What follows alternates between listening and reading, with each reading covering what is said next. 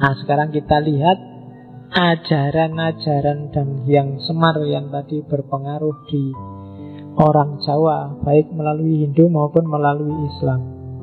Banyak istilah yang kita dengar, khususnya di dunia Jawa, apalagi kita hidup di Jogja. Inti ajarannya ini dijadikan slogan di mana-mana adalah ojo dume, eling sama waspodo. Jadi hidup kita harus punya pondasi tiga hal ini.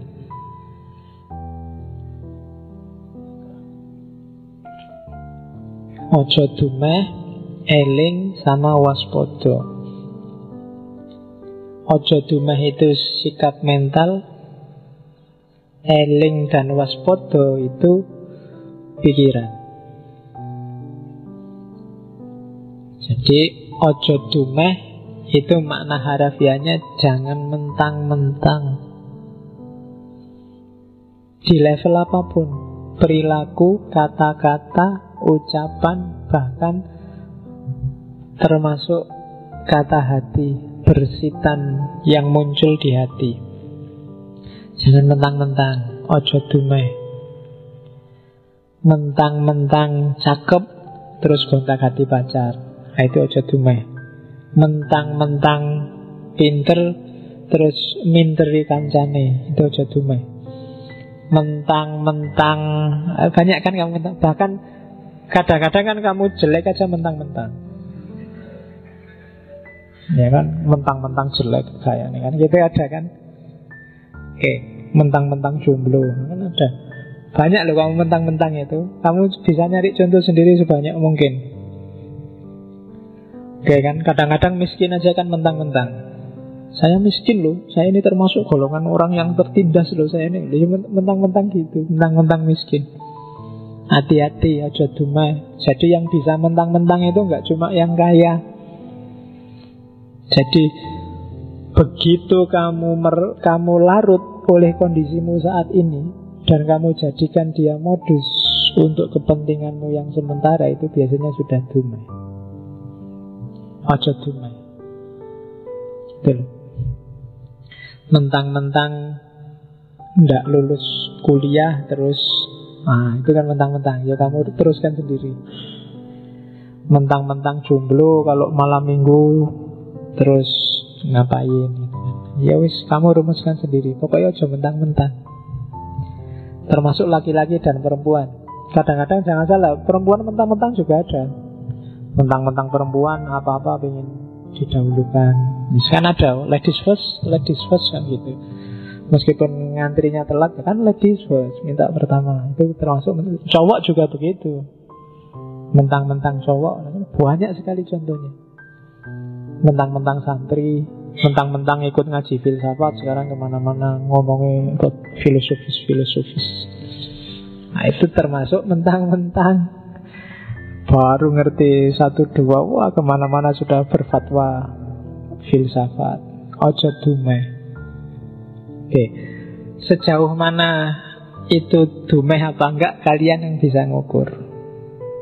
Karena ukurannya itu tidak bisa materinya Tapi sikap batinmu.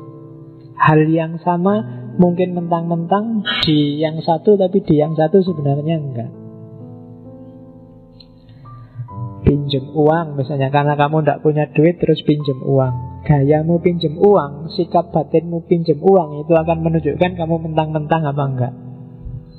Termasuk ketika kamu ngutangi. Sikap batinmu ketika ngutangi temenmu itu bisa beda antara kamu mentang-mentang dan enggak mentang-mentang. Yang ngerti kamu sendiri. Jadi ojo dumai. Yang kedua Gimana caranya Pak biar saya nggak dume Iling Selalu hadirkan Tuhan dalam hidupmu. Selalu hadirkan yang sejati di kepalamu. Kalau dia hadir terus Biasanya kamu terhindar dari dume Lawan paling gampang dari dume itu ikhlas. Dan untuk bisa ikhlas kamu harus eling. Selalu hadirkan Allah setiap mau mengambil keputusan. Selalu masukkan dia di hatimu dan di kepalamu. Itu namanya orang eling. Eling itu kalau dalam konotasi Jawa Tidak sekedar kamu ingat dia ada Tapi dia berpengaruh dalam hidupmu Misalnya Kamu ingin membela agama Terus kamu mukul orang Ngeprok-ngeprok toko Kalau ditanya Nih, mbok ingat Allah Mesti ngomong Ini karena saya ingat Allah ingin bela Allah Tapi itu ingat dan bela Allah hanya di mulut Allah tidak hadir dalam hidupmu karena nggak mungkin Allah semacam itu. Ketika kamu mencaci maki misalnya, lah orang yang nggak cocok alirannya sama kamu. Ketika kamu maki-maki ini, meskipun kamu merasa ini demi Allah, ini demi kejayaan agama, tapi perilakumu tidak menunjukkan bahwa kamu sedang eling. Karena kalau kamu eling, kamu tidak mungkin berani maki-maki. Kamu tidak mungkin berani mukul-mukul, tidak mungkin berani melecehkan orang. Kamu akan malu. Kenapa ada Allah dalam hidupmu? Jadi itu gunanya eling. Ojo dumeh, eling, terus yang ketiga waspodo. Waspodo itu hati-hati, tidak sembrono. Kenapa harus waspada? Jangan-jangan yang kamu tadi eling, yang kamu lakukan tidak cocok. Bikin malu kalau ketahuan sama yang kamu eling tadi. Maka hati-hati. Jadi, ah sekali-sekali tidak sholat nggak apa-apalah. Oh, nggak ada yang cerewet ini. Tapi nggak enak ya. Katanya, ah kan itu eling dan waspodo. Jangan-jangan hanya gara-gara salah kecil ini terus Allah tidak berkenan. Terus Tuhan tersinggung, marah sama aku, susah nanti. Itu waspodo namanya. Jadi eling dan waspodo itu biasanya satu paket. Orang yang tidak waspodo biasanya gampang kehilangan elingnya. Orang yang selalu eling itu biasanya cenderung untuk waspodo. Jadi ojo dumeh, eling dan waspada. Itu yang